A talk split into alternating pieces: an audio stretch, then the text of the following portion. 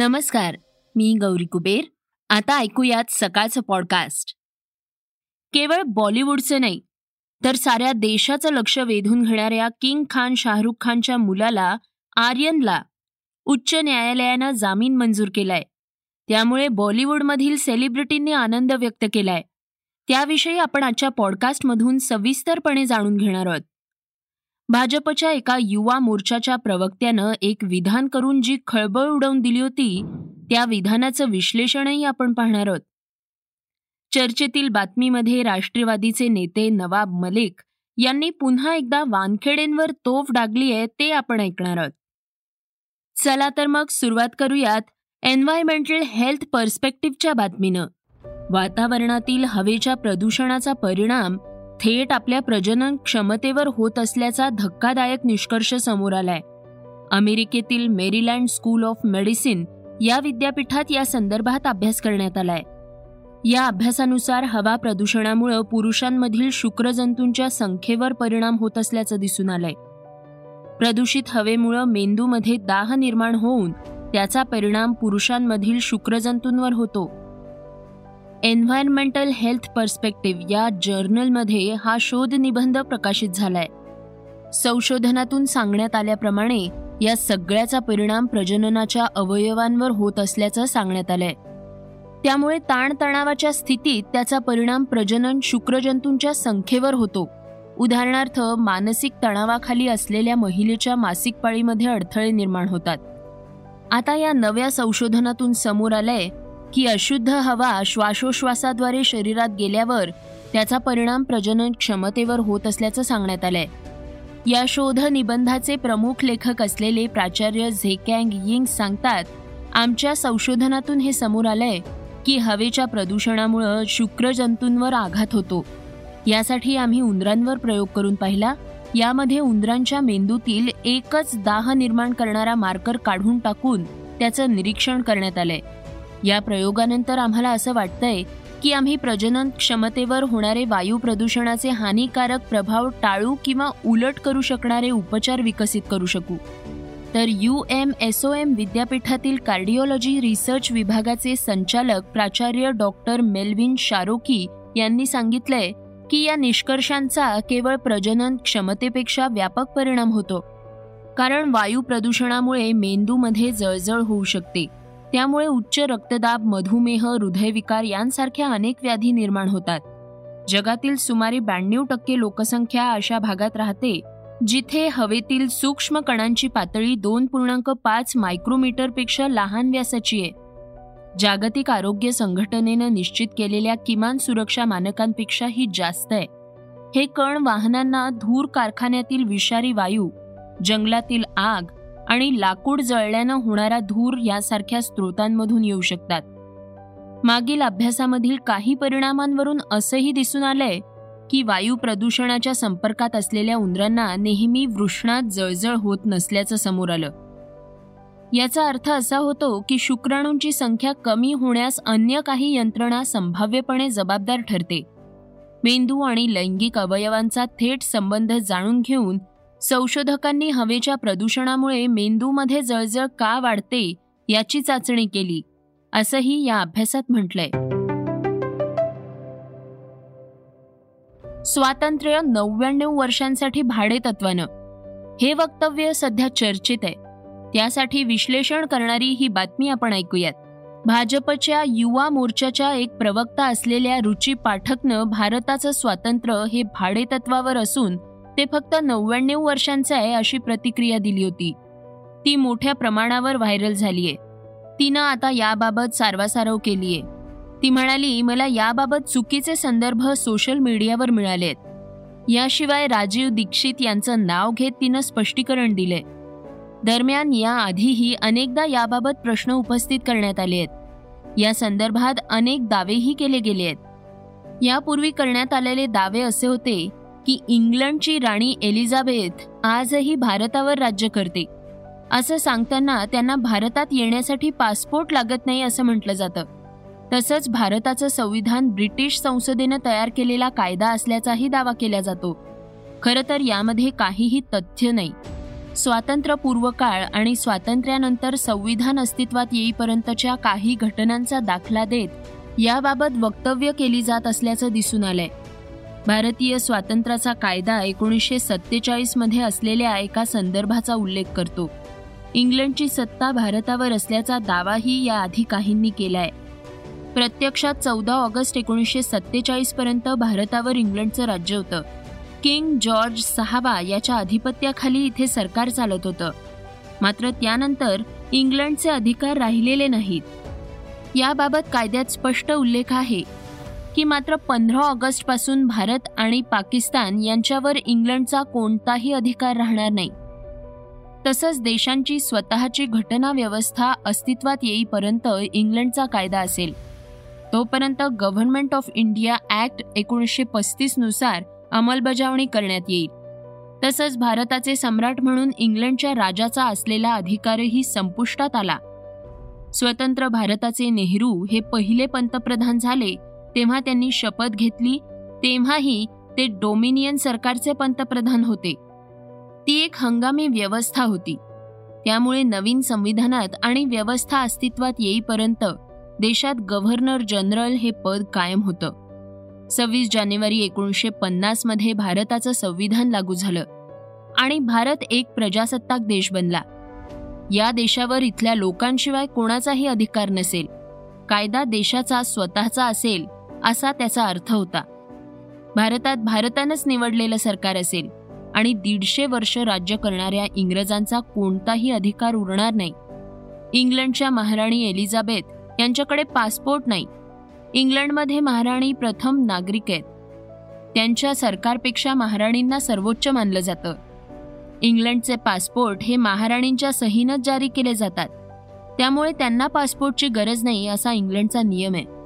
या संदर्भात रॉयल फॅमिलीच्या संकेतस्थळावर सुद्धा माहिती उपलब्ध आहे. तसंच पासपोर्ट शिवाय इतर देशांमध्ये महाराणींना जाता यावं यासाठी तरतूद इंग्लंडनं संबंधित देशांसोबत बोलून केलीय अशा प्रकारे जे आरोप करण्यात आले त्या आरोपाचं खंडन करण्यात आलंय. देशात सध्या आर्यन खानचा मुद्दा मोठ्या प्रमाणात चर्चीला जातोय. त्याच्याविषयीची बातमी आता आपण ऐकणार आहोत. बॉलिवूडचा किंग खान शाहरुख खानचा मुलगा आर्यनला अखेर उच्च न्यायालयानं जामीन दिलाय. गेल्या दोन आठवड्यांहून अधिक काळ आर्यन खान प्रकरणानं साऱ्या देशाचं लक्ष वेधून घेतलं होतं. आता त्याला दिलासा मिळालाय. शाहरुखनं आर्यनला जामीन मिळावा म्हणून देशातील सर्वोत्तम वकिलांची फौज उभी केली होती. मुंबई उच्च न्यायालयानं आर्यन खान अरबाज मर्चंट आणि मुनमुन धामेचा यांना जामीन मंजूर केलाय. न्यायालयानं तीन दिवस युक्तिवाद ऐकून घेतला आणि आता संपूर्ण आदेशाची प्रत उद्या मिळणार आहे. आर्यनची उद्या किंवा शनिवारपर्यंत कारागृहातून सुटका होईल अशी माहिती आर्यनच्या वकिलांनी दिली आहे. आर्यन खानचे वकील मुकुल रोहतगी आणि नार्कोटिक्स कंट्रोल ब्युरोचे अनिल सिंग यांच्या सुनावणीनंतर जामीन मंजूर करण्यात आला. न्यायालयानं अरबाज मर्चंटसाठी वकील अमित देसाई आणि मुनमुन धामेच्याच्या बाजूनं वकील काशिफ अली यांचीही बाजू ऐकून घेतलीय. एनसीबीनं आर्यन अरबाज आणि मुनमुनला तीन ऑक्टोबर रोजी अटक केली होती. मुंबईवरून गोव्याला जाणाऱ्या त्या क्रूजवरील आठ जणांकडे ड्रग्ज मिळाले होते. त्यांचं व्हॉट्सअप चॅटही मिळालं. पंचनाम्यातही त्याची नोंद आहे. काही आरोपींकडे व्यापारी प्रमाणातील व वेगवेगळ्या प्रकारचे ड्रग्ज आढळले. तसेच हा अकरा जणांचा ग्रुप क्रूजवर भेटणार होता. म्हणून ते त्यांनी व्यक्तिगत सेवनासाठी बाळगल्याचं म्हणता येत नाही. एन डी पी एस प्रकरणांमध्ये जामीन हा नियम नसतो. प्रथम दर्शनी खटला असल्यास जामीन नकारला जाऊ शकतो. असा युक्तिवाद एनसीबीचे वकील अनिल सिंग यांनी इतर केसेसच्या संदर्भात देत केला. आरोपींना अटक करण्यापूर्वी अटकेची कारणं तपास यंत्रणेकडून सांगणं अपेक्षित होतं. मात्र योग्य कारण न देताच अटक करून केंद्रीय अंमली पदार्थ नियंत्रण विभागानं त्यांच्या मूलभूत अधिकारांचं उल्लंघन केल्याचा दावा आर्यन खानसह तिघांच्या वतीनं न्यायालयात केला होता. आता जाणून घेऊयात वेगवान घडामोडी. भारतीय लष्कराच्या सामर्थ्यात आणखी एक भर पडलीय. पाच हजार किलोमीटरपर्यंतचं लक्ष भेदणाऱ्या अग्नी पाच या क्षेपणास्त्राची.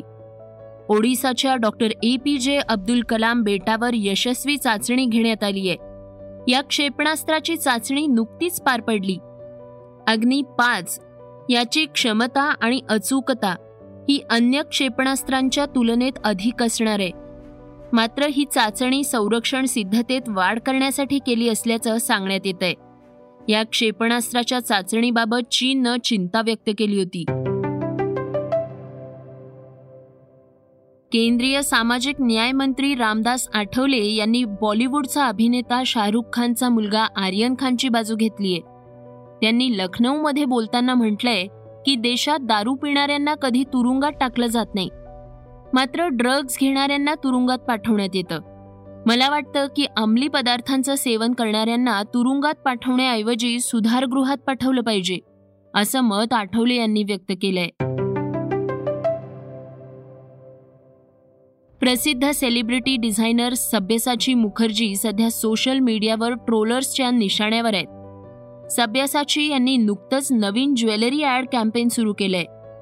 त्याचे काही फोटो इन्स्टाग्रामवर व्हायरल झाले आहेत. इंटिमेट फाईन ज्वेलरी असं त्यांच्या कलेक्शनचं नाव आहे.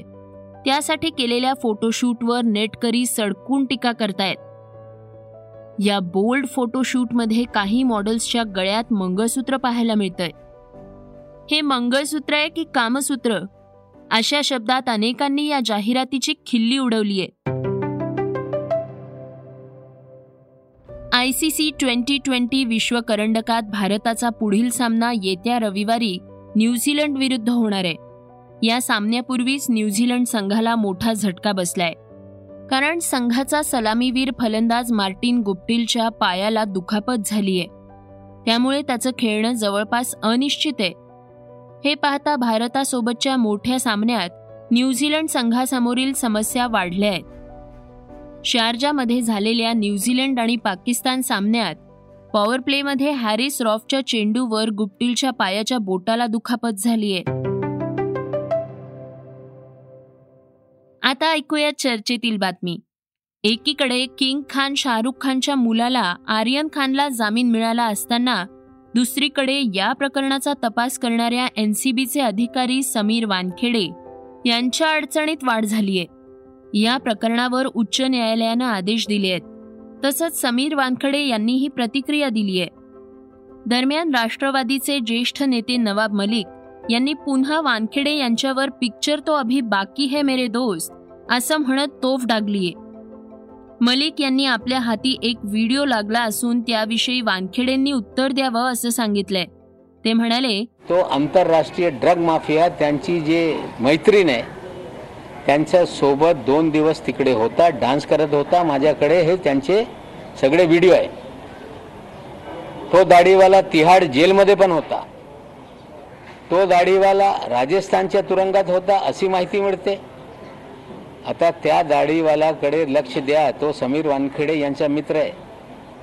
गोव्यामध्ये जे सगळा टुरिझम ड्रग टुरिझम चालते त्याचा सूत्रधार आहे. त्याच्यावर कारवाई करण्याबाबत बरेचसे अधिकाऱ्यांनी प्रयत्न केल्यानंतर वानखेडेंनी त्यांना करू दिलं नाही. दुसरीकडे एनसीबीचे झोनल डायरेक्टर समीर वानखेडे यांच्या विरोधात काही तक्रारी दाखल झाल्यामुळे मुंबई पोलिसांकडून त्यांची चौकशी करण्यासाठी एक विशेष तपास पथक स्थापन करण्यात आलंय. मुंबई पोलीस त्यांना अटक करतील अशी भीती त्यांना आहे. त्याविरोधात समीर वानखेडे यांनी मुंबई उच्च न्यायालयात धाव घेतली होती. त्यावर न्यायालयानं त्यांना तुर्तास दिलासा दिलाय.